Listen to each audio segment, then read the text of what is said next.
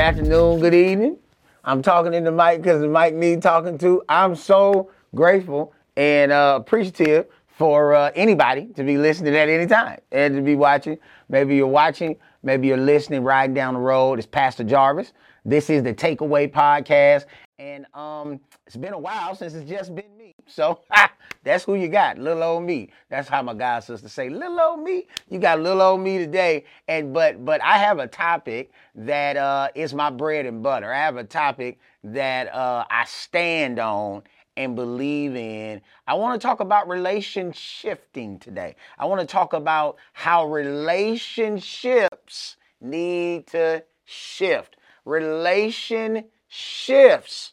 Relationships need to shift. A shifting needs to happen. True story. True story. When I first learned how to drive, uh, I learned how to drive on the stick shift. Sure did. And uh, because I learned how to drive on the stick shift, the reality is, um, like I wasn't good at it initially. I was not good at it because uh, it was this crazy chemistry that had to happen with the clutch, the gas, you know, and the gear, and I had to do all of this stuff, you know, and everything had to work in balance or in pace for it to work correctly.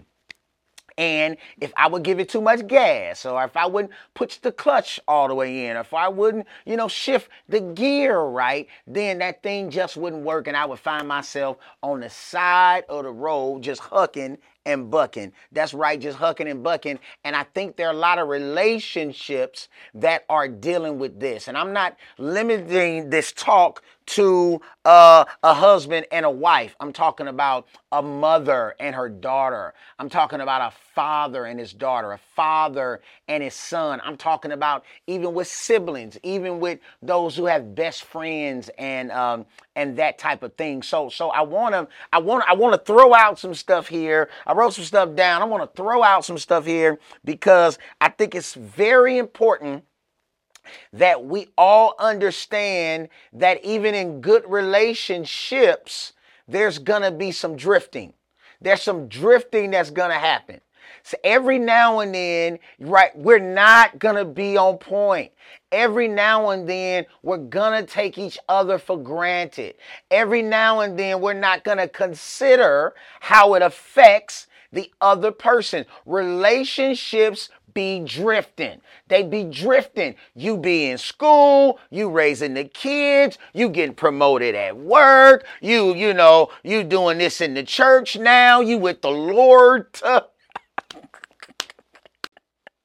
you with the Lord now, but you still need to have sex with your husband. You get what I'm saying? Like, like go to church, but y'all need to be at each other too, though. I mean, like, you really need to do this. Like, relationships be drifted, and we be trying to blame, oh, I didn't gain this weight.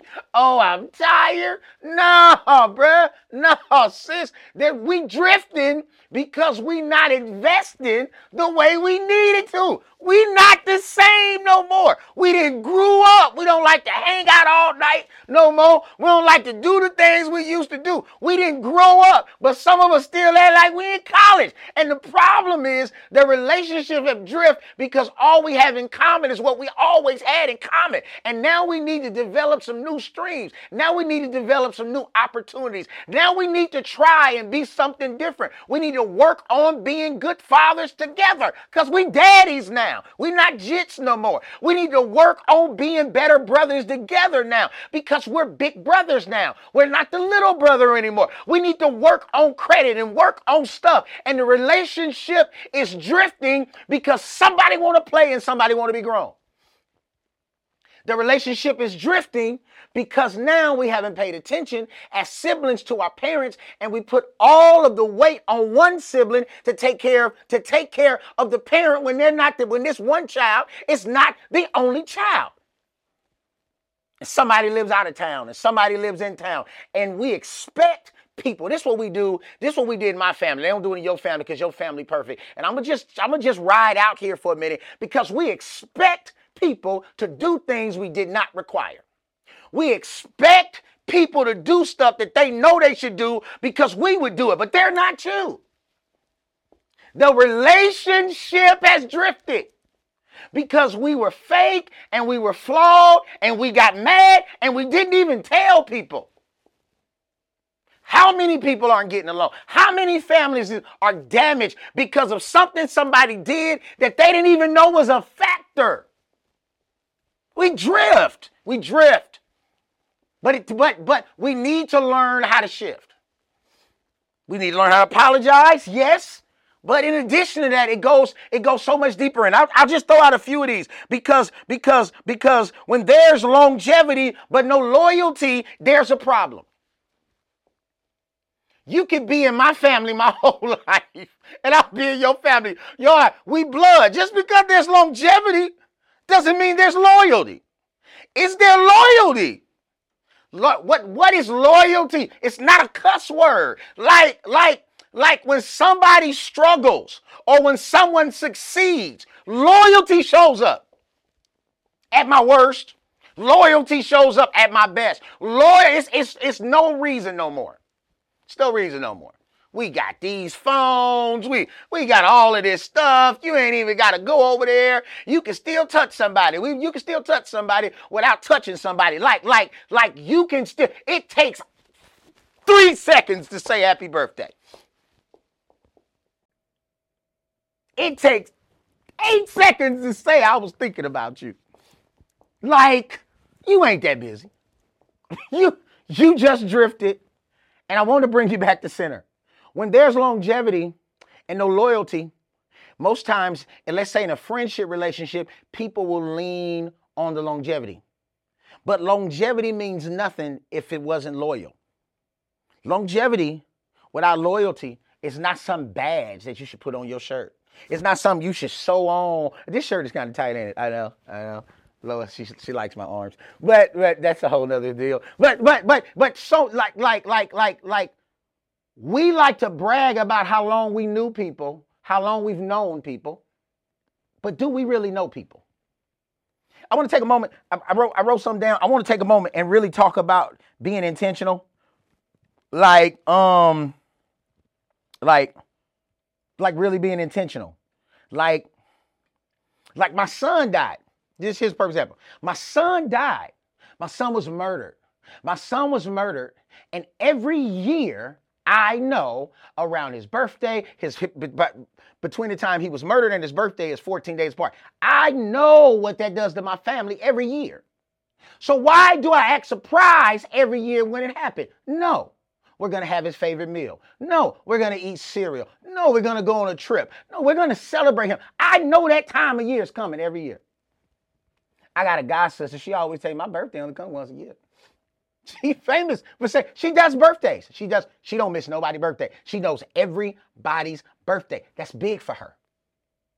I, I think I want to ask, like, how are you intentionally investing with your only living parent? How are you investing your time and your communication with your only living grandparent? What are you doing?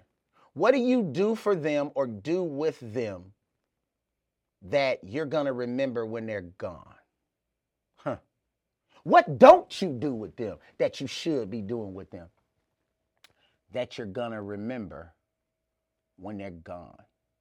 Do you know how blessed we are to be here after COVID and after everything that happened, and we didn't went back to our old ways, tripping and slipping, not being intentional. Man, I, I know loved ones who lost their loved ones at a nursing home and they couldn't even go in there and touch them. But you you got to work overtime and all the time. You can't go nowhere. Like like how can you got to ask yourself this question while I'm talking. Like how can I intentionally make moves to strengthen my relationship with my adult child? To strengthen my relationship with my sibling. How have we gone so far off course? I don't know who they dating. I don't know where they live. I don't know what they're doing. Like, like, like, like, what's up? How can we begin to be more intentional? You know, how how how can you invest in that relationship. My my daughters were younger. I would I would take them on a you know a daddy daughter date. I would do intentional time, and I would try to say things that now they repeat back to me about men, about relationships. All my kids, they know. I, I tell them all the time, relationships are everything to me. Some some things that bless my children, some things that bless my church, some things that bless my community is because somebody like me. Somebody like me. And because they like me, I was able to take the favor that they gave me and help somebody else. We have to be intentional in our relationships. We have to be honest. We can't expect people to uh, know how we feel about a particular thing that we didn't mention. Um, you know, you know, um, a lot of times we're not honest. We don't listen. A lot of times either we're not honest or we don't listen, right? So we're not honest, meaning we don't tell people how we really feel, right? Or they don't listen, like Bishop and Juice. Y'all remember Bishop and Juice? Remember Bishop and Juice? He just wanted to cut up, man. Couldn't nobody, Bishop got his first little 38, man, and couldn't nobody tell him nothing. He was on a rampage. He thought he knew it all. Thought he had the juice. Like uh some sometime it's an internal deal. Like uh what was her name? Sophia. When she told the people, man, you told Harpo to beat me, man. Listen, sometimes it's internal. But but either way, we have to be honest. My my point is, people may listen, people may not, but we have to be honest in our relationships. Someone once said that an apology without change behavior is just another form of manipulation. So, apology is huge. Like, apologizing is major. It's the it's the first step. Um, um, it gives a person an opportunity to actually forgive you at the level they need to. Apology is, is major, it's necessary, it's, it's all that, and it's it's necessary because we all need to extend grace. We all need to give someone uh, else uh, a, another chance. Actually, putting ourselves in that position because sometimes, like I said before, we've offended people and um, we didn't do it intentionally. We didn't even know we were offending them, or we've hurt somebody at our core. You ever you ever tripped off of? And I'm I'm in a few you know organizations and, and, and things of that that nature. You ever think how somebody could be part of a sorority and a fraternity, and they they'll fly way across the country for their soror, for they for they for their line brother, and and then they they won't go across the road for their brother. like like you ever thought about this stuff? Like, like, like, like, what is it that holds that so near and dear to me? But somebody that used to sleep at the foot of my bed, or vice versa, who who we would get hand-me-downs and wear each other clothes. We would we would drink out the same cup because mama didn't want us washing all the same dishes. Like, like, how is it that we don't forget that person? But but, but we take an oath to a sorority or fraternity or this uh, group that we're so that's so sacred and near and dear to our hearts and we can't be there hey hey all this relationship stuff starts with with us being transparent it starts with us uh, being honest um, uh, apologizing, but then not just apologizing, but changing that behavior. And we change the behavior by putting ourselves in the other person's shoes. We change the behavior by saying, hey, I struggle with that. I know what it is to be to feel scared. I know what it is to be nervous. I know what it is. Here's a big one, especially for the men. I know what it is to deal with rejection. And I know what it took for you to even come at me or talk to me or approach me um, this way. Our relationship will begin to shift in the manner it needs to when we begin to apologize when we begin to be intentional, when we begin to to um, um, invest and, and begin to be honest about how we're feeling, even check this out, if the situation is makes us uncomfortable. Because sometimes some things need to be addressed. And sometimes the things that we address will make us feel uncomfortable. I don't know where the drift is in your relationship. I don't know if it's tight at home, but it's tough with your siblings.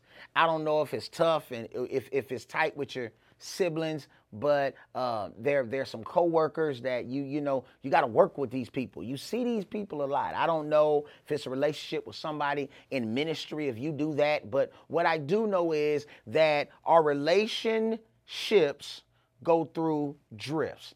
They go through ups and downs, highs and lows, and it would behoove you and myself, because I, I, I do life by relationship, it would make sense for us to make the necessary adjustments. A, a, a, receiver and a quarterback, they know if, if they've been together a while, they have this chemistry. They know where to put the ball. He knows where to put it to where he knows how far his receiver can go up and and and and what his capacity is to go up and catch it. And and and I'll be transparent. In my family, I mean in my immediate family with with my marriage, with with my wife, I, I had to make some shifts. I had to make some shifts. I had to be intentional about my time with her. About I had to be intentional about getting away with her. I had to be intentional about my prayer time with her every every week I mean, because some relationships in my family weren't the best every week now i take a night and i sit on my patio and i try i tried to i tried to i tried to sit on my patio at least once a week and i try to call family members that don't live close. Call family members that may live close. Call family members that i wouldn't normally call. Because oh i'm busy or i'm over here i'm over there. I, I begin to invest that time and i want to challenge you i want to challenge you to start investing time. Begin to call that grandparent. Begin to call that person that's not going to be here forever. Begin to call people just to check on them and tell them that you love them and be sincere about it.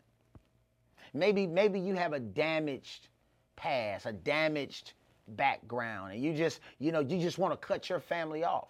Well, God didn't birth you into that family for you to cut your family off. Here's where you log off, right? Because you don't want to hear this, right? But God, God didn't allow you to be in that family for you to be alone.